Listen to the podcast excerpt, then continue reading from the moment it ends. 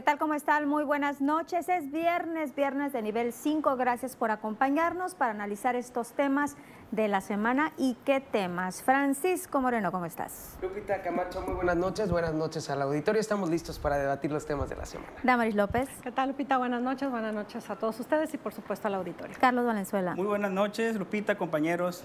Buenas noches a todas las que nos están viendo en estos momentos. Wilber González. Buenas noches, buenas noches a todos. Compañeros, ¿vieron el debate? ¿Qué les pareció? ¿Fue realmente un ejercicio democrático, como dijo Carla Gabriela, eh, la titular del IES? ¿Se cumplió con el objetivo o fue, ay, qué aburrido? Francisco. Yo creo que fue un debate sumamente aburrido. Fueron dos horas que se me hicieron eternas. Un debate en el que de nueva cuenta las propuestas se dejaron de lado. Y hay que decirlo, eh, el tema que iba a representar la diferencia entre el primero y el segundo debate era la participación de la ciudadanía. Se abrió, el Instituto Electoral abrió un, periodo de tiempo para que la ciudadanía hiciera sus preguntas, enviara sus preguntas a los candidatos, sin embargo, estas no fueran tomadas en cuenta por los candidatos. Muchos de ellos utilizaban el tiempo para responderle a la población, para, para hacer ataques, para señalar a sus adversarios que, claro, esto viene a ponerle el color y el sabor a un debate, pero no se logró el objetivo, que era que la ciudadanía conociera cuáles eran los planes de gobierno de los siete candidatos ahí presentes debatiendo en este segundo encuentro. Damaris. Pues coincido con Francisco en el sentido de que se supone que iban a responder preguntas de los ciudadanos. Yo creo que quienes participaron, los ciudadanos que hicieron el esfuerzo de enviar sus preguntas, de pensar en algo que a ellos les interesaba, pues resultaron desilusionados porque a fin de cuentas muy poco o casi nada se respondió a las preguntas que yo creo que fueron bien, eh, bien estructuradas, bien escogidas, porque eran variadas cuestiones de economía, cuestiones de aquí en el caso de Culiacán, mucho se ha hablado de, de la capital de negocios, cómo se iba a detonar en este caso, y la verdad los dejaron de lado. Yo creo que los ciudadanos más que nada se sintieron desilusionados porque pues es una parte o una plataforma para que los candidatos hubieran expuesto sus ideas eh, de cómo iban a hacer ante ciertas problemáticas a quienes no han llegado en estos momentos, pero pues parte del show, ¿no? Ya, ya se había pronosticado, pero pues muy mal hasta cierto punto. Carlos, sí, el debate cumplió la expectativa, pero de los candidatos, porque cada uno llevó su estrategia, cada uno llevó su, su, su, su discurso bien elaborado, unos a atacar a otros, otros a defenderse, otros a a llevar propuestas, pero fueron muy pocas. En el primer debate sí vimos más propuestas de los candidatos, hoy estuvieron muy limitados, fueron muy pocas las, propuestas de campaña que hubo. Y sobre las preguntas, como, comentaban los compañeros, muchos ni siquiera se, se, tomó la molestia de responder, de agradecer a las personas que lo había hecho. Fue muy, mal, eh, muy bueno el ejercicio que intentó el Instituto Electoral, muy malos candidatos cada quien aprovechó su, su, espacio, sus 12 minutos y medio para decir lo que quiso decir. Ya veremos si eso le representa votos o le representa simpatías con la población que vio el debate. Wilber. Me gustó más que el primero, pero esto no quiere decir que haya sido mejor, ¿no? Yo creo que sí fue un poco más dinámico y más digerible que el primero, que estuvo eh, sumamente cargado, se pasaron de los tiempos establecidos y que, bueno, eh, eh, se, se, sumió en una discusión que más tarde se perdía, ¿no? La réplica y la, y la contrarréplica. Yo creo que este estuvo un poquito más digerible, sin embargo, coincido con el resto de los compañeros, creo que no hubo una propuesta eh, clara, concisa de parte de los candidatos. Y sobre todo, ¿no? Los ataques que ya sabíamos que iban a ocurrir porque finalmente es parte de, de, este, de esos ejercicios de carácter democrático. Yo creo que eh, podemos poner un 6 si hay una calificación al respecto, aunque, bueno, creo que debemos de buscar la fórmula y la forma mm, para otros procesos electorales de tener debates establecidos y eh, tener conciencia precisamente de lo que se va a hacer. Quizás voltear a ver eh, formatos como los, los estadounidenses o, formatos ingleses en donde se hay un verdadero debate y bueno, dejar un poquito más este tipo de situaciones que más parecen ejercicios que, que, que un debate como tal. Vamos a seguir hablando de esto, Carlos. Vamos a ir a una pausa. Me están pidiendo un corte y vamos a regresar aquí a nivel 5.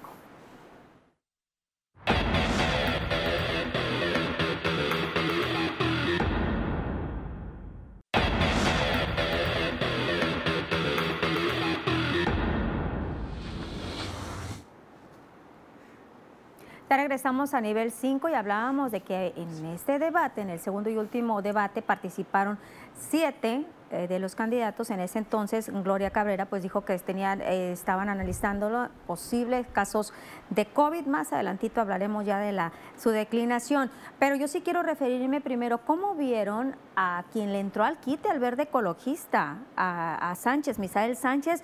porque llegó, al principio lo comentábamos, Wilber sí estaba titubeante, pero se plantó. Yo le reconozco que ha tenido el valor de acudir a estas alturas del partido o estas alturas del proceso a un debate. Oye, pues simplemente va a salir al rescate del Partido Verde, si es que se logra rescatar en este proceso electoral y mantener el registro. Hizo muy buen papel en el debate, propuso, escuchó a la ciudadanía calmó y, los qué? y ánimos. hasta calmó los ánimos. Estuvo deteniendo a los contrincantes que estuvieron, que estuvieron echándose unos a los otros. Me pareció muy bien el papel de Misael Sánchez, al igual también pues de otros, de otros personajes que estuvieron ahí presentes en este debate. Sergio Torres, de nueva cuenta, volvió a dejar mucho que decir después del debate electoral para bien para bien. Estuvo, creo que le habló a la ciudadanía, a pesar de que estuvo confrontando en casi todos sus, en todas sus posturas, le habló a la ciudadanía, se comunicó como la gente se comunica y eso se le queda grabado a la gente. Yo creo que el ganador del debate es Sergio Torres y los perdedores no porque hayan hecho el peor papel, sino porque no aprovecharon eh, este escaparate, este debate, para seguir incrementando su favoritismo, fueron Rocha Moya y Mario Zamora, que son los punteros en las encuestas y no aprovecharon este debate. ¿Sí hubo ganador? Yo, para, yo no vi ganador. ¿Sabes que vi a Mario, Zamora muy tranquilo, muy, no sé si conformado con, con la situación Más mesurado estaba. Sí, a diferencia del primer debate salió con mucha propuesta, propuesta, propuesta y atacando a Rubén Rocha. Hoy no, hoy sí lo atacó, pero fue muy poco, lo vi muy tranquilo. Incluso después del debate lo vi muy tranquilo, muy sereno, a diferencia de como lo veníamos viendo y a Rubén Rocha, pues yo lo vi defendiéndose, ¿no? Defendiendo la ventaja que tiene como un campeón boxeador que durante toda la pelea hacia atrás, hacia atrás se defiende, tira golpes. Yo así miré a Rubén Rocha Moya. No lo miré propositivo, sí lo miré respondiendo. Se enfrascó en, un duelo de señalamiento con Ricardo Adolfo Mendoza. No creo que le sirva mucho haberse bajado a, ese ring con, con, el candidato del PES, pero bueno, decidió hacerlo así. Yo sí creo que Misael Sánchez aprovechó muy bien ese espacio que tuvo. ¿Por qué? Porque fue su primera aparición como candidato en un escenario donde muchas personas lo estaban viendo dio propuesta, presentó su plataforma de electoral y logró que seis de los siete candidatos se sumaran a esa propuesta. Eso fue lo, lo más benéfico para él. ¿Por qué? Porque su propuesta fue retomada por todos los demás y calmó Yo lo sentía más como un ciudadano pidiéndole a los candidatos, ¿no? más que como candidato a candidato. Sí, es que por momentos no hubo, no hubo propuestas, hubo puros señalamientos, hubo puros ataques y eso fue, fue correcto. Cálmense, también lo decía Rosalena Millán en su momento, hey, venimos a debatir, contesta la pregunta. Que también Rosalena estuvo bien plantada. Cada uno tuvo sus, sus, sus estrategias, yo creo que cada quien le funcionó, no hay ganador, por supuesto, perdedores tampoco no veo perdedores, pero sí hubo alguien que aprovechó más como el caso de Misael Sánchez, como Sergio Torres, que él fue fue como pugilista, fue a golpear, a golpear, a golpear, a presentar propuestas y a comunicarse con las personas, como dice Francisco, y lo logró. ¿Por qué? Porque llegó al objetivo que él tenía, ¿no? Cada uno creo que mantuvo su estrategia y al final vamos a ver qué tanto le reditúa esa estrategia. Damaris. Bueno, en el caso de Misael Sánchez, pues los mismos candidatos, ¿verdad? Ahí lo, lo reconocieron. Dos lo reconocieron, Roselena y este y Mario Zamora. Sí, por, al final todos se suscribieron. Sí, Por, por estar ahí este, dando la cara ahora sí por el Partido Verde en este último tramo. En el caso de Roselena Millán, eh, creo que fue la que menos se, se enfrascó, ella realizó propuestas a lo que iba, que es lo mismo que pasó con ella en el, en el primer debate. Rubén Rocha Moya, sí coincido contigo que realizó propuestas, pero llegó un momento en que vamos a decir, como, como comentamos coloquialmente, lo copetearon y pues le contestó a, Ricardo Anulfo Mendoza, incluso por ahí Sergio Torres también este, eh, le dio un golpe, ¿verdad? Ya al, al final de debate, por llamarlo de alguna manera, hablando boxísticamente contra Ricardo Anulfo Mendoza. Pero sí, para mí dejaron mucho que desear los candidatos, porque creo que sí dejaron escapar la oportunidad de llegar a quien todavía está indeciso, de llegar a, quien necesita saber qué es lo que va a pasar con Sinaloa, qué propuestas hay, porque hay que recordar que muchas personas efectivamente votan por el partido, pero hay personas que votan por la persona. Hay gente que ya no está casada con los partidos, vota por la persona y creo que pues mucha gente en este caso quedó conforme, otra inconforme, pero pues a fin de cuentas era algo que se avisoraba. Wilber. Yo, yo, yo, yo coincido completamente con ustedes en torno a que no hay un ganador como tal. Creo que faltó sustento de parte de, Mario Zamora en el señalamiento que hizo de las casas. Creo que no le suma, creo que no debilita a Rubén Rochamoya. Todos sabemos que si tú debes una casa no es tuya hasta que la terminas de pagar. Si la debes, está en gravamen, no es tuya. Aún así, creo que, creo que la situación viene a mermar eh, eh, la condición del ejercicio, pero no creo yo que lo que ocurrió durante el debate vaya a cambiar las tendencias electorales o por lo menos lo que dicen las encuestas en su mayoría. Yo creo que, que la tendencia sigue eh, como se ha ido marcando. Y yo, yo también reconozco a Misael ¿no? que apenas estaba recientemente nombrado candidato y, este, y ratificado por el, por el Instituto Electoral, pues se parar ante un debate, pero finalmente son políticos y creo que todos tienen la capacidad o deben de tener la capacidad para poder este, enfrentar una situación de este tipo y entrar como de emergente, ¿no? Un emergente que entra pues demasiado tarde, desafortunadamente. Lamentable lo de la candidata del Partido del Trabajo que mintió, porque no creo que haya sido eso exactamente lo que ocurrió. Ya estaremos analizando la otra parte, pero yo creo que aquí, eh, eh, insisto, ¿no? Creo que el debate solo sirvió como para medir el último termómetro de lo que va a ser el próximo, dentro de ocho días aproximadamente, y esto pues solo viene a a ver las condiciones en las que están los, los, los, partidos y los candidatos. Eh, eh, completamente de acuerdo con Carlos, creo que Roche solo, solo hizo un round de sombra, se, se defendió y yo escuché, lo escuché incluso en el postdebate hablar ya como, como lo que es, ¿no? Un guaseño, un hombre de izquierda y quizás este, eh, hasta un poquito molesto, ¿no? En relación a las declaraciones que hacía en contra de Mario, que, que aseguraba, bueno, Mario ah, se mete con la familia y nosotros nos metemos y, y él se enoja, ¿no? Entonces yo creo que ahí, eh, eh, ya hablando como casi casi como gobernador, ¿no? Entonces vamos a ver qué es lo que, qué es lo que ocurre en el proceso electoral.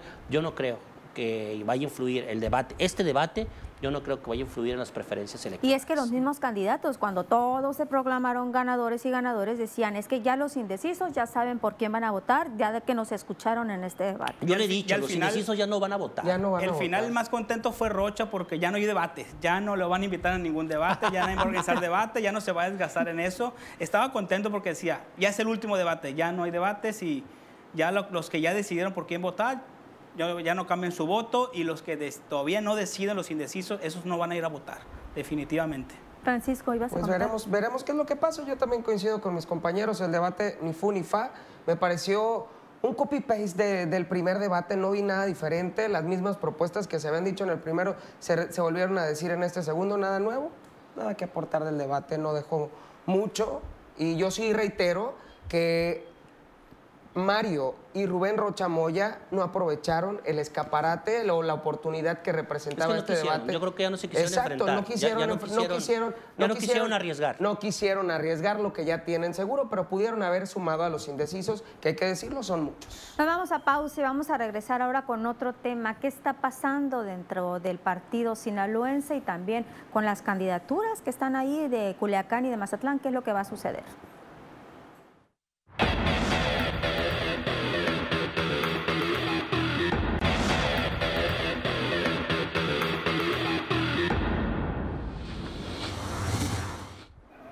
Ya estamos de regreso en nivel 5 estábamos comentando ahorita qué va a suceder con el partido sinaloense o cuál es el panorama que ustedes ven de este partido porque pues ya no hay una alianza entre el Paz Morena aquí en Culiacán y el Mazatlán específicamente para las alcaldías.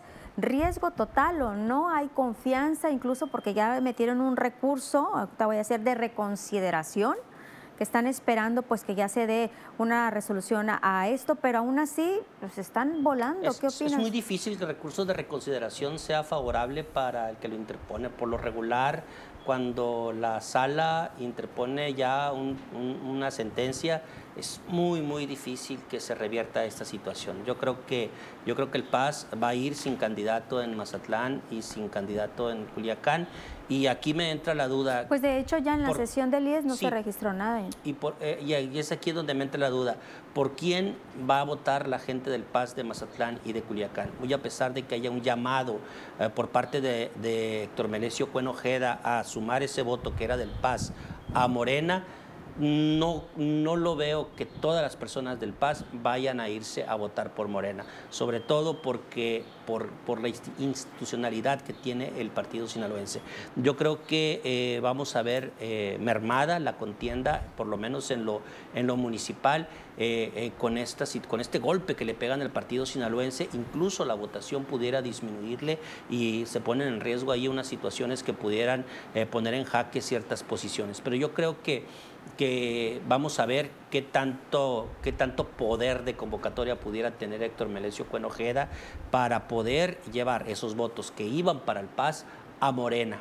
Yo lo veo difícil. Ya el mismo eh, Cuenojeda lo decía cuando se dio esta resolución, que ellos no iban a registrar por, por congruencia y porque así lo habían establecido desde un principio, ningún candidato para Mazatlán y para Culiacán. Incluso pues sí hicieron los cambios, hicieron los registros en cuanto a las diputaciones. Tú, Damaris, ¿cómo ves este panorama para este partido? Sí, este, precisamente en cuanto ocurrió esta, esta cuestión, la la resolución se le preguntó a, Héctor Melesio Cuenojeda qué es lo que iban a pasar. Ellos ya metieron el recurso de reconsideración el lunes, este lunes, si mal no recuerdo, pero pues todavía eh, confiaban en que fuera rápida, pero pues ya pasó toda la semana. pero no. Pero ya pasó toda la semana y no ha sucedido nada, ¿no? Y estuvimos muy pendientes eh, si se iban a registrar nuevos nombres para Culiacán y Mazatlán, pero precisamente Cuenojeda mencionó que habían firmado un compromiso y que se iban a sostener. Lo que sí hicieron fue en las diputaciones y obviamente, pues como, como menciona Wilber, ¿no? Habrá que ver cuál es la votación, porque hay una, hay una situación, ellos mismos indican que les vale para obtener eh, los, los números, para que les cuadren los números las diputaciones. Y obviamente, pues ahorita lo que está haciendo el partido sinaloense es trabajar sobre los distritos que, registraron a, candidatos propios. ¿Qué va a pasar? Pues obviamente ellos confían en su, en su voto duro y en ganar este, simpatías. Ya por Culiacán y Mazatlán, incluso el, eh, el alcalde con licencia busca de reelección este, Estrada. Ferreiro, él indicó ¿no? que, que la síndica procuradora, la candidata, viene del partido sinaloense. Y que sigue. Y que sigue y tienen un compromiso. O sea, entonces, a fin de cuentas, pues ellos pactaron, ellos continúan y se sostienen. Sí, la preocupación es para Estrada Ferreiro y para el Químico Benítez. ¿Por qué? Porque son votos que pueden perder. Y el escenario es muy diferente al 2018. O en una confusión de que en la boleta vayan a, vayan a votar por el Paz y no le va a contabilizar a él. En Culiacán la elección está un poquito más holgada a favor de Estrada Ferreiro, según muchas encuestas. En Mazatlán está muy cerrada la votación. Mazatlán sí hay mucho más peligro, por eso el PAS decidió irse, irse sin candidato. ¿Por qué? Porque si registran un candidato no les va a alcanzar para una regiduría cuando mucho. En este caso tendrían sindicatura de procuración y tendrían uno y dos regidores. Les conviene más ir por esta, por esta vía sin candidatos apoyando al PAS el reto principal va a ser de que los pasistas salgan y voten por Estrada Ferreiro y por el Químico Benítez, porque hay que recordar que en las elecciones pasadas Cuen tiene una, una percepción, una proyección electoral muy grande un número de militantes y los votos nunca se reflejan en su totalidad para Cuen. Algo sucede ahí que o votan por Cuen, pero no votan por los demás candidatos. Así que eso va a ser un reto muy grande para ver si van a votar por ellos. que renegó el químico con lo de la alianza. Sí, y, y lo que mencionas de las diputaciones, ahí, sí, ahí sí les preocupa mucho al PAS porque, porque está en juego su registro, porque son seis distritos de mucha votación. Si no tienen esa votación, el partido prácticamente puede perder su registro, se quedan sin diputados plurinominales, por supuesto, y si no alcanza una buena votación, pierden prerrogativas. Y son tres cosas que les preocupa mucho, principalmente las prerrogativas, obviamente el registro. No piden el registro, se acaba el partido y por eso la preocupación de meter. Pero sí yo veo muy preocupado a Estrada Ferreiro, el Químico Benítez, promoviendo el voto morena, morena, morena. ¿Por qué? Porque no saben si el pase les va a sumar al final de cuentas. Yo no creo que el, que el tribunal reconsidere porque fue una decisión unánime de la sala, sala regional y no hay mucho que hacer. ¿no? La ley es la ley y está muy clara la sentencia. Sí, yo también coincido con mis compañeros. No creo que el tribunal vaya a revertir lo que ya decidió Oye, y ahorita decías, ¿no? Que el químico muy molesto al inicio con la Alianza Morena pues Paz. no hizo todo Oye, el berrinche. Y el convenio de candidaturas comunes entre Morena y el Paz, ese municipio le corresponde al partido sinaloense, de acuerdo al convenio de coalición que establecieron en algún momento. En el convenio venía que Mazatlán, el candidato lo ponía el partido sinaloense y permitieron que el químico. Pero sí, yo creo que veo muy preocupado a Estrada Ferreiro, veo muy preocupado al químico por justamente atraer el voto duro del partido sinaloense. Cayó como baldazo de agua fría el viernes pasado esta noticia, no se esperaba, veremos qué es lo que sucede, veremos si realmente los pasistas salen a votar y si realmente también la ciudadanía sale a votar de manera general. A ver, y entonces, para que entendamos la población, la que no estamos muy metida en esto, ¿por qué desde un principio no se dieron cuenta de que no podía hacerse no, esa es que sí se dieron cuenta, pero quisieron burlar, la, quisieron burlar la ley. Las autoridades, me refiero yo, ¿por qué la avalaron? No, no, no, es que, es que, la autoridad la avala porque tú ya si lo presentas. Si no hay ningún recurso eh, de impugnación, porque eso no se sigue eh, con base a... Como de oficio. Como de oficio. no es la palabra correcta, pero, pero, algo, así. pero algo así, no se sigue de oficio. Tú llegas, presentas y si no hay una inconformidad de un partido o ciudadano, que somos los que podemos intervenir, interponer algún, algún recurso, sigue ahí. Aquí hubo un recurso de impugnación que salió de un partido político en contra de esa alianza y fue que se revisa, ¿no? Eso fue lo que pasa. Ellos sabían que no podían desde un principio, aún así eh, se fueron por esta vía, ¿no? Pero bueno, porque dice el mismo Estrada, es que hay muchísima confusión desde el Pero la autoridad electoral lo permitió el Instituto Electoral porque no revisó bien los registros. Luego la impugnación, el recurso se revisó en el Tribunal Electoral y dos votos a favor y tres en contra del proyecto de, invalidar candidaturas. Se, se, rechazó esa impugnación, por eso se fue a Guadalajara. En Guadalajara fue donde le dieron la razón. Entonces, ¿qué hizo el IES? ¿Qué hizo el TESIN?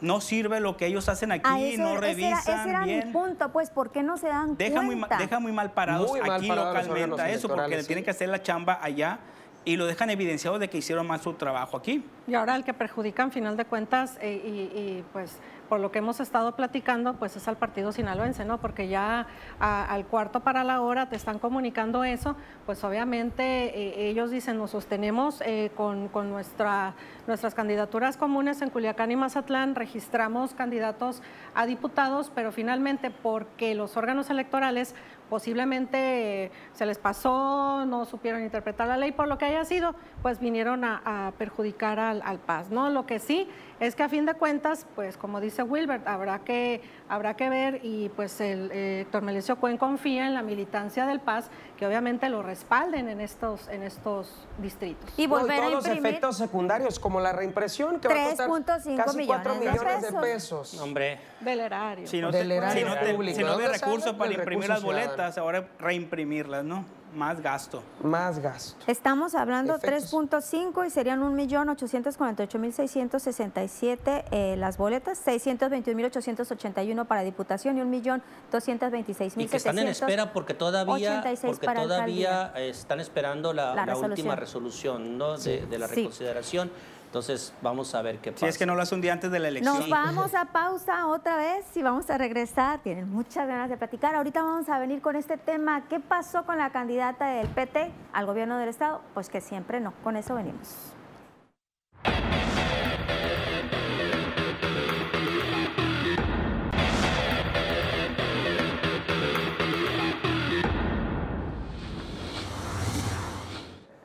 Ya estamos de regreso a nivel 5. ¿Qué pasó con la candidata Gloria González? Pues dijo que siempre, ¿no? El día de hoy declinó eh, su candidatura, sus aspiraciones al gobierno del Estado de Sinaloa, se une a la candidatura de Mario Zamora. Lo habíamos hablado la semana pasada, el caso de Tomás Saucedo, se repite ahora con otros actores políticos, pero al final de cuentas, Damaris la misma historia. La misma historia y por supuesto habrá que ver con la militancia del PT, igual otro balde de agua fría, pues obviamente eh, Mario Zamora, pues ya vimos que, que, levantaron las manos junto con ella, ¿no? Cuando a fin de cuentas, cuando fue el martes, el, debate se había eh, reportado que posible sospechosa de COVID, ¿no? ya supimos qué COVID, qué tipo de COVID Entonces, pues da mucho que pensar, ¿no? La verdad, entonces sí, sí fue algo, pero... Traía el virus del PRI. habrá que ver qué, qué tan representativa es esta sumatoria, por llamarla de alguna manera. Pero le pinta esto, le puede sumar. Por supuesto que no, le va a sumar cuando mucho el voto de ella, el voto de, su, de su familia, cuando mucho. No creo que le sume gran cosa porque el PT ya salió a decir se va sola. Se va sola. Y ya eso le resta mucho. Así como a Rubén Rocha le restó que Tomás Saucedo se lanzara con él, y ese mismo día el partido registrará candidatos. Lo mismo, le va a sumar el voto de ella, dos, tres votos más de su familia y nada más. ¿Por qué? Porque es una candidata que sí hizo su campaña con muchas limitaciones, el partido no la ayudó, hay que decirlo, también se enojó con el partido porque no la apoyó, no, nunca le dio recursos. El, candidato, el dirigente se fue a Mazatlán a hacer campaña, igual no hace campaña, pero imagino que sí ha de gastar, ha de gastar recursos públicos de, su partido, como muchos. ¿no? Porque está colgado de que Morena lo haga ganar, porque Mazatlán no lo han visto haciendo campaña, ¿no? Y muy, mal con, la, y muy mal con la candidata y muy mal porque esta elección habíamos celebrado de que fue una elección, una, campaña que había tres mujeres compitiendo por la gubernatura. De esas tres mujeres ya dos que están una declinó, la otra no declina, pero está pidiendo el voto a favor de Mario Zamora. ¿Dónde te deja ese espacio para las mujeres que tanto lucharon, que tanto, que, tanto, pedían? Que tanto pedían y que tanto celebraron al principio? La única que queda es Rosaliana Millán. Todavía hoy dice, yo voy hasta el final, es una vergüenza lo que están haciendo. ¿Por qué? Porque no solamente le incumplen a la ciudadanía, le cumplen a un partido. No tienen palabra para cumplir un compromiso que hicieron. Si les quedaron mal, terminan su compromiso, te quedan ocho días, seis días de campaña. Así es. Espetas al final. Yo creo que la, una de, la única declinación que pudiera dejar eh, un candidato que pudiera dejar algo a los candidatos punteros pudiera ser la declinación de Sergio Torres no yo creo que es el único que ha hecho campaña una campaña importante en el estado de Sinaloa creo que ha avanzado en las preferencias electorales eh, desafortunadamente para él no le ha no, no, no, le, no le dio más allá del despunte eh, pero yo creo que él si se sumara a él yo creo que fuera el que pintara más. El resto de los candidatos si se suman o no yo creo que quedan ahí. Yo creo que serían más un lastre que, un, que, un, que una ayuda. ¿no? Yo creo que la, la, candidata del, del, PT, exdiputada precisamente, pues no, no, no le suma nada, no era una persona que estuviera haciendo campaña, no tenía dinero, no se va con dinero. Y bueno, ella, era, ella fue priista en su tiempo, luego fue panista y ahora buscaba por el, por el Partido del Trabajo la posición. Yo creo que... Eh, eh, ya eh, es, el tiempo de pensar en una reestructuración de los partidos y, y ver la forma de restringir aún más no la creación de partidos o la permanencia de los partidos. Y yo creo que esos partidos solo se llevan el dinero del, erario público, hay que decirlo de esa forma, no sé para quién, porque lo comentábamos hace un momento, es parte de un negocio de algunas personas que están eh, pues a la cabeza de esos partidos. Eh, las prerrogativas nosotros las pagamos, hay que decirlo, con dinero público. Y es importante que ya se busque una reforma en la ley electoral en donde venga a, restringirse aún más eh, la posibilidad de la creación de partidos, porque partidos como este, como, como RCP, como eh, partidos que no pintan, pues solo se llevan dinero eh, y hacen el ridículo para terminar sumándose a, a, los candidatos o terminar pidiendo el, voto a favor de un candidato. Qué vergüenza, la verdad. así es. Y aparte no abonan nada porque ahorita menos que la gente estamos así como apáticos al proceso electoral y apáticos a los candidatos, que se presente este tipo nada de más, situaciones. Nada más para eh, nada más para culminar mi comentario. Aparte, te deja la suspicacia de que a lo mejor te ya, ibas ya ibas en comparsa con otro partido, ¿no? Y eso es y eso es muy triste, ¿no? Ya ibas en comparsa y ya eso te de, e, e, y el pedir el voto para un tal o cual candidato pues solo confirma lo que ya era una sospecha. Y, en redes sociales también dicen es que ah, es que vas a ocupar de llegar el candidato que estás apoyando, ya te ya te va a dar un hueso. Ya te va a dar un hueso, claro, van de decir ya negoció Gloria González con Mario Zamora, si gana le van a dar tal secretaría. Yo creo que pues Gloria González ya llegó de donde andaba, se le concedió volver, ella siempre fue de ahí, ella salió del PRI, fue diputada local, como lo decía Wilber, por el Partido Revolucionario Institucional, después fue candidata de la alianza PAN, PRD y Movimiento Ciudadano a diputada federal, se aferró a querer ser candidata a diputada federal después de que el PRI no le dio la candidatura y hoy la veíamos contendiendo por el Partido del Trabajo. Este tipo de perfiles se comprueba que nada más están en busca de un cargo y eso es justamente lo que a la gente le molesta, lo que a la gente le causa conflicto de la política, que un día vemos a un político en un partido, el otro día lo vemos en otro, con el simple hecho de querer llegar a, seguir queriendo, viviendo del erario público. Entonces es muy lamentable lo que hoy hizo Gloria González, es normal. Es normal, siempre se dan en los procesos electorales, pero eso no viene a abonar a la participación ciudadana que se espera el próximo domingo 6 de junio. Pero hoy más, que, más que nunca ocurre declinaciones, porque a mí no me había tocado aquí en, Sinaloa que hubiera, tantas, declinaciones. porque hay tantos candidatos, son ocho candidatos. más tranquilo, ¿no? El último proceso fue más menos candidatos y el anterior pues fueron dos candidatos. Dos candidatos. Dos candidatos fueron siete en 2016, hoy pues son siete pues otra vez. ¿Y para qué tantos candidatos? ¿Para qué tantos? Pero mira, yo añado eso, lo que tú mencionas, ¿no? ¿Qué está pasando en el, en el contexto electoral, otras bambalinas, que dos, fíjate, ¿de cuántos eran que dos candidatos deciden declinar? Uno por un lado y otro por el otro lado. Y otra este pidiendo, el, y otra pidiendo el voto. ¿Sabes qué es lo raro? y lo que llama la atención es que en los dos casos únicamente se va la persona, se va la figura y no se va las estructuras de los partidos. ¿Qué te dice esto? Que tal vez había negociaciones debajo sí, de claro, son candidatos, son candidatos, son candidatos sin estructuras. Y no hicieron campaña, realmente no hicieron campaña. Y curiosamente, ninguno de los dos candidatos que se sumaron a los proyectos políticos representan votos para quienes se sumaron. Ninguno de los tres. Ninguno de ninguno. Porque ninguno. la de RCP tomémosla como una declinación a Mario También. Sí, y una lástima porque ella utilizó su candidatura para únicamente para golpear a Cuen, para golpear a su esposa, para golpear la estructura del Paz.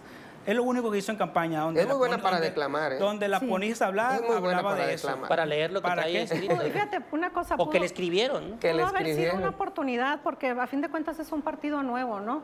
Y pudo haber sido una oportunidad para pues atraer gente, darse a conocer, a lo mejor están apostando a la, a la votación nacional para tener registro, pero tienes razón, nada más. No, se, no se había arrepentido Fernando González de no habérselo dado, habérselo dado Lucila Ayala la candidatura. Mejor. Yo digo que la peleó mucho. Porque Noroña, Noroña se hubiera peleado con todos, ¿no? Lucila Ayala, pero no, yo no, hubiera declinado a favor de, de alguien. Pues yo creo que, que Lucila Ayala hubiera, hubiera sacado la elección más, más dignamente, ¿no? no más dignamente, y Noroña lo dijo hoy a través de su cuenta de Twitter, ¿no? que tenía vergüenza de lo que había pasado en Sinaloa y culpaba al presidente del partido eh, en, Sinaloa de haberse aferrado a la candidatura de esta muchacha. La verdad es que, pues el que se la tira de muy gallo, pues lo chamaquearon. No, pero también se acuerde que hay muchas denuncias contra Leobardo que él vendía las candidaturas. Muchos se quejaron de que vendía candidaturas y ahora se quejaron de que no, no aporta los recursos del partido. O sea, ¿qué pasó con el recurso? Que vengan a una, una auditoría interna a ver dónde quedó el recurso. Él, él está de candidato, a lo mejor él sí le ha invertido en su campaña, aunque no se le ha visto en Mazatlán tampoco. Ni a ningún candidato del PT se le ha visto en campaña. Salvo Aliazar Gutiérrez en Nabola. Es el único. Nos vamos a pausa y vamos a regresar con el tema, desafortunadamente, tema de inseguridad y afectaciones a elementos aquí, elementos de seguridad de nuestro Estado. Regresamos con esto.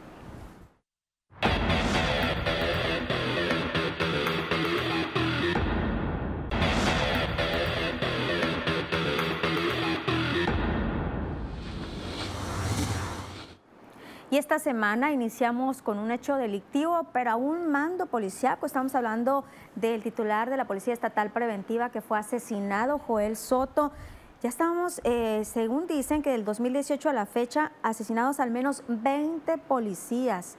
Otro hecho más, una afrenta, ¿es un reto o no es un reto? A pesar de las declaraciones, Wilber, que hizo el mismo secretario de Seguridad Pública, que estaba relacionando este hecho delictivo a un caso que tenía Joel Soto allá en el puerto de Mazatlán. Mira, se me hace precipitado por parte de Cristóbal Castañeda Camarillo relacionar directamente el caso de Mazatlán, ocurrido hace poco más de el, 6 de mayo fue. 6 de mayo, 6, 7 de mayo exactamente, eh, fue cuando ocurrió este suceso eh, eh, allá en Mazatlán. Se me hace precipitado porque él no es la autoridad investigadora, ¿no? Relacionar, a menos de que él sepa que, que el director tuvo a raíz de ese que, que, si lo dijo así pudiera haber sido a raíz de ese suceso que haya tenido amenazas directas. Entonces, ¿por qué no se tomaron las precauciones debidas si tenía amenazas directas? Eh, se dijo que por, que por mantener el bajo perfil. Yo creo que más de una frente es una cachetada y no con guante blanco, es una cachetada con la mano limpia, fuerte, dura a la estructura policíaca, porque apenas están dando resultados en materia de seguridad eh, para eh, quitar o contrarrestar a los grupos armados, pues inmediatamente la reacción de la autoridad de la, perdón, de los grupos delincuenciales es inmediata y precisa y en, un, y en, un, y en una cabeza y en, y en una persona que le dolió la estructura de, seguridad pública, ¿no? Eh, le dolió a Cristóbal Castañeda la muerte de, Soto y sobre todo eh, creo que que, queda coja la Secretaría de Seguridad Pública sin este hombre que era fundamental, porque cuando llegan los militares al estado de Sinaloa, él era parte principal de esta estructura, incluso estuvo en Mazatlán haciendo trabajo, hubo conflictos por intereses, incluso con la policía municipal, y eh, eh, se, generó este, eh, esta situación que lo llevó luego con los cambios a la, a la dirección. Yo creo que eh, es muy lamentable el suceso. Yo creo no se me hace correcto que apenas la autoridad dé un golpe le estén respondiendo de esta manera a la los, grupos delincuenciales. Yo también eh, tengo una teoría de que probablemente fue una reacción a lo que se estaba realizando en Tepuche ese mismo día, un operativo para, para desarticular un grupo delictivo que no ha podido hacer nada la autoridad para ubicarlo, desarticularlo y que ha mantenido a esa zona eh, eh, en constante violencia y que esta fue una reacción para desviar de alguna forma esas acciones y bueno, bajarle la intensidad y que ellos pudieran fugarse. Es una, es una percepción, no, no, no, no tengo información de que se haya sido, pero muy probablemente pudo haber Y llama la atención eso que dices, Wilber, porque estamos hablando de un director de la Policía Estatal Preventiva y que no tuviera escoltas. Iba solo, iba prácticamente solo en un automóvil chico, vamos a decirlo así. ¿Qué espera la ciudadanía? Si en Sinaloa se asesina al director de la Policía Estatal Preventiva? ¿Qué, ¿Qué puede esperar la ciudadanía? ¿Qué garantías puede tener de seguridad al ir transitando solo por la carretera? Yo sé que a lo mejor era un hecho premeditado y que era un acto directo, pero ¿cómo se siente segura la ciudadanía de viajar en las carreteras cuando en Sinaloa se asesina al director de la Policía Estatal Preventiva? Y otra cosa que llama mucho la atención es que este tipo de acontecimientos se presenten de manera, no siempre, pero seguido, en el marco de un proceso electoral. Llama la atención que justamente dos semanas antes del día de la elección se asesina el director de la Policía Estatal Preventiva en Sinaloa. Veremos qué sucede, veremos qué trámite se le da por parte del gobierno del Estado. ¿eh? no, no, no, no, no, pero las autoridades incluso ya dijeron que no va a haber recrudecimiento de la violencia y hemos visto un tanto tranquilo, algo normal Sinaloa, lo que, lo que ha sucedido, sin embargo veremos qué es lo que pasa. Damaris.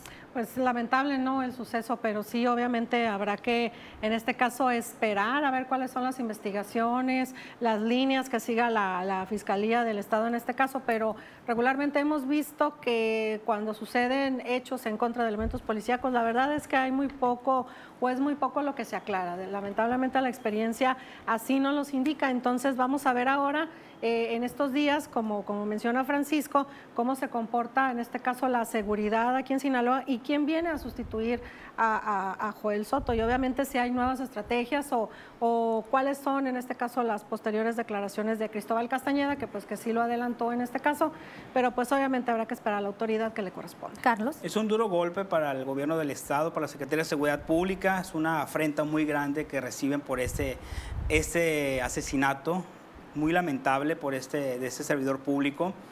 En un proceso electoral que, que sí le mete ruido. ¿Por qué? Porque ya había indicios de violencia en el sur del estado.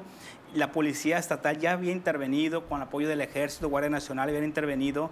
Y ahora ocurre esto y posteriormente sucede que, que los mismos Mario Zamora, dirigentes de partidos, piden a la autoridad que haya seguridad, en este cierre de campañas y sobre todo en la jornada electoral. ¿no? Algo está pasando porque ellos se enteraron, lo están diciendo, hoy lo dijo también Rubén Rochamoya, hay tres municipios donde los han amenazado de muerte, Sinaloa, Wasabi y Choix, en donde ya pidieron seguridad. ¿Qué esperaremos del proceso electoral? No lo sabemos. Pero no puedes tomarse como una estrategia de campaña, Carlos. Yo, considero que no, porque ha habido mucho, ha habido mucho, sí, se victimizan, pero sí ha habido muchos indicios en muchos municipios de, que puede haber violencia o que ha habido violencia o ha habido amenazas, pero no se denuncian. ¿Por qué? Porque ya sabemos qué ocurre si se denuncia. No ha habido como que mucha tranquilidad, te amenazan, sí, te quedas callado, lo reportas y nada más. Pero yo sí creo que sí le mete ruido y que todo eso debe de estar de alguna manera ligado. No, y le mete ruido sobre todo en un contexto en, el que a nivel nacional, pues ya se han matado más de 80 candidatos, ¿no? Entonces viene a mermar esta situación y viene a meter ruido y sobre todo también viene de nueva cuenta a implicar en el tema de la participación. Ahora, va a haber, confían ustedes en que se va a avanzar en la investigación tomando en cuenta que ya estamos en los últimos meses de la administración estatal. Le duele a Cristóbal Castañeda, pero pues ya se va. ¿Pero dónde están? realmente, ¿Pero dónde están los asesinos de su compañero? Ningún caso se resuelve de ese tipo de casos. Yo no, no recuerdo uno que se haya resuelto. Son muy pocos. A, Soto lo siguieron desde, desde su casa. Claro. Eso es evidente. Sabían en dónde estaba, estaba ubicado, hubo filtración de información, en qué auto viajó, cómo se hizo el viaje, lo sabían. Lo asesinaron en un lugar donde era imposible que llegara el rescate o llegara el apoyo desde cualquier parte que lo pudo haber eh, observado. Eh, los asesinos pasaron detrás de él por por lo menos dos casetas por lo menos dos casetas de cobro. Estamos hablando de la de, de la de Guasave y la de la de las brisas también en Guasave, ¿no? Entonces, debe de haber ya avances sustanciales en la investigación de quién o quiénes pudieron haber sido los, encargados de, asesinar a este hombre, a este jefe policiaco. Ahora, si hay indignación, si hay verdaderamente voluntad, ya estuvieran detenidos. Lo, vimos, lo hemos visto en otros gobiernos y ha resultado detenido a las personas, o por lo menos en ese mismo día, o por lo menos indicios de quién pudo haber sido. En esta ocasión no hemos sabido absolutamente nada. Y la fiscalía, como ya sabemos, se limitó a nada más decir que fueron dos calibres los que se utilizaron durante el homicidio. Sí, pudieron haber sido 20, pero asesinaron a un policía, a un jefe policial. Y hasta ahí va a decir la fiscalía, porque va a decir después que no, si es que lo dice que, no quiere entorpecer la investigación. entorpecer la investigación. fiscal, pues, Así es. Muy bien callado. Nos vamos a ir a pausa, vamos a entrar en etapa de conclusiones al regreso de este corte. ¿Les parece? Vayan pensando, regresamos a nivel 5.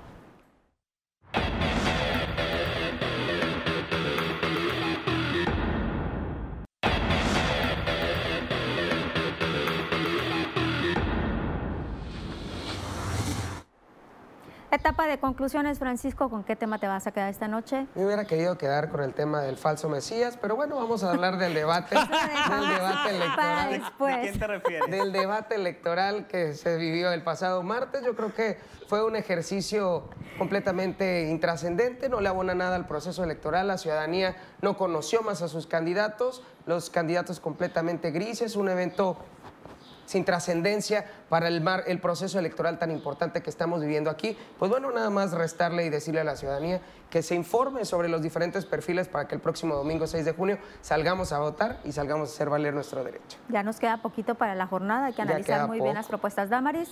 Bueno, yo también me quedo con el debate, ¿no? Eh, considero que sí, fue un buen intento, un buen ejercicio y organización por parte del Instituto Estatal Electoral, qué bueno que intentó hacer las cosas diferente por medio de preguntas. Es una lástima que no todos los candidatos lo supieran aprovechar como era, como era debido, ¿no? Pero final, pues, finalmente, pues la ciudadanía es la que va a tener la última palabra el día 6 de junio. Ya están eh, los candidatos en cierre de, de campañas y pues obviamente todavía lo electoral va a dar de qué hablar. Carlos. Yo me quedo con que faltan seis días de campañas, faltan nueve días para la jornada electoral. Los candidatos, muchos ya saben desde el principio que no van a ganar, que las preferencias no les van a, no les van a alcanzar.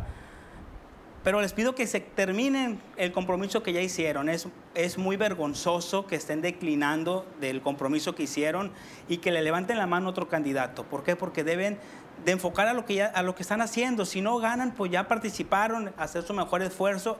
Sobre todo pedir el voto, ¿no? ¿Por qué? Porque tenemos que generar esa participación ciudadana, que la gente sepa que tiene que votar y que vote por, por quien ellos quieran, pero que salgan a votar el próximo domingo 6 de junio. ¿Por qué? Porque es un deber cívico y es muy importante que participen y que cada quien elija al ganador, al gobernador, alcalde, diputado que quieran. Después no hay que estarnos quejando, ¿no? De los que lleguen a los cargos. Wilber. Pues me, sumo, al llamado al voto, ¿no? Que hace Carlos y que seguramente eh, eh, eh, vamos a seguir haciéndolo hasta que hasta que podamos, ¿no? Yo creo que hay que salir a votar, es indispensable, es importante, nos cuesta muy caro la elección y bueno, pues también nos costaría muy caro que dejarle en manos de otras personas la decisión de quién nos gobierne, ¿no?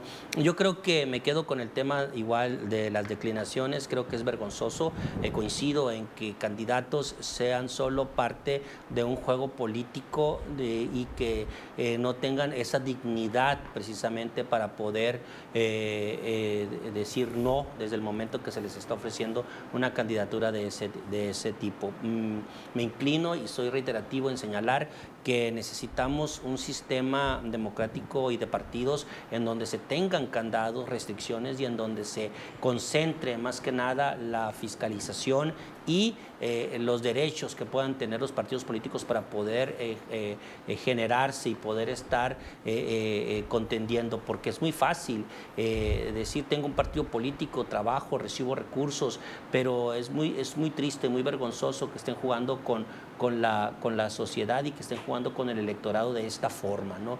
Eh, eh, deben de tener vergüenza política para poder determinar el momento en que, se, que deben de decir sí o no y sobre todo, ¿no? creo que la legislación de México debe de ser pues más, más aún más restrictiva en torno al funcionamiento de los partidos políticos para evitar este tipo de situaciones. Incluso si hay declinaciones, sancionarlos, no se puede, porque se puede. Bueno, nos vamos. Eh, nos quedan muchos temas todavía por analizar, pero esto será en otra ocasión. Ya nos vamos a nombre de todos. Muchísimas gracias por su atención. Nos vemos el próximo viernes, 10.30 de la noche.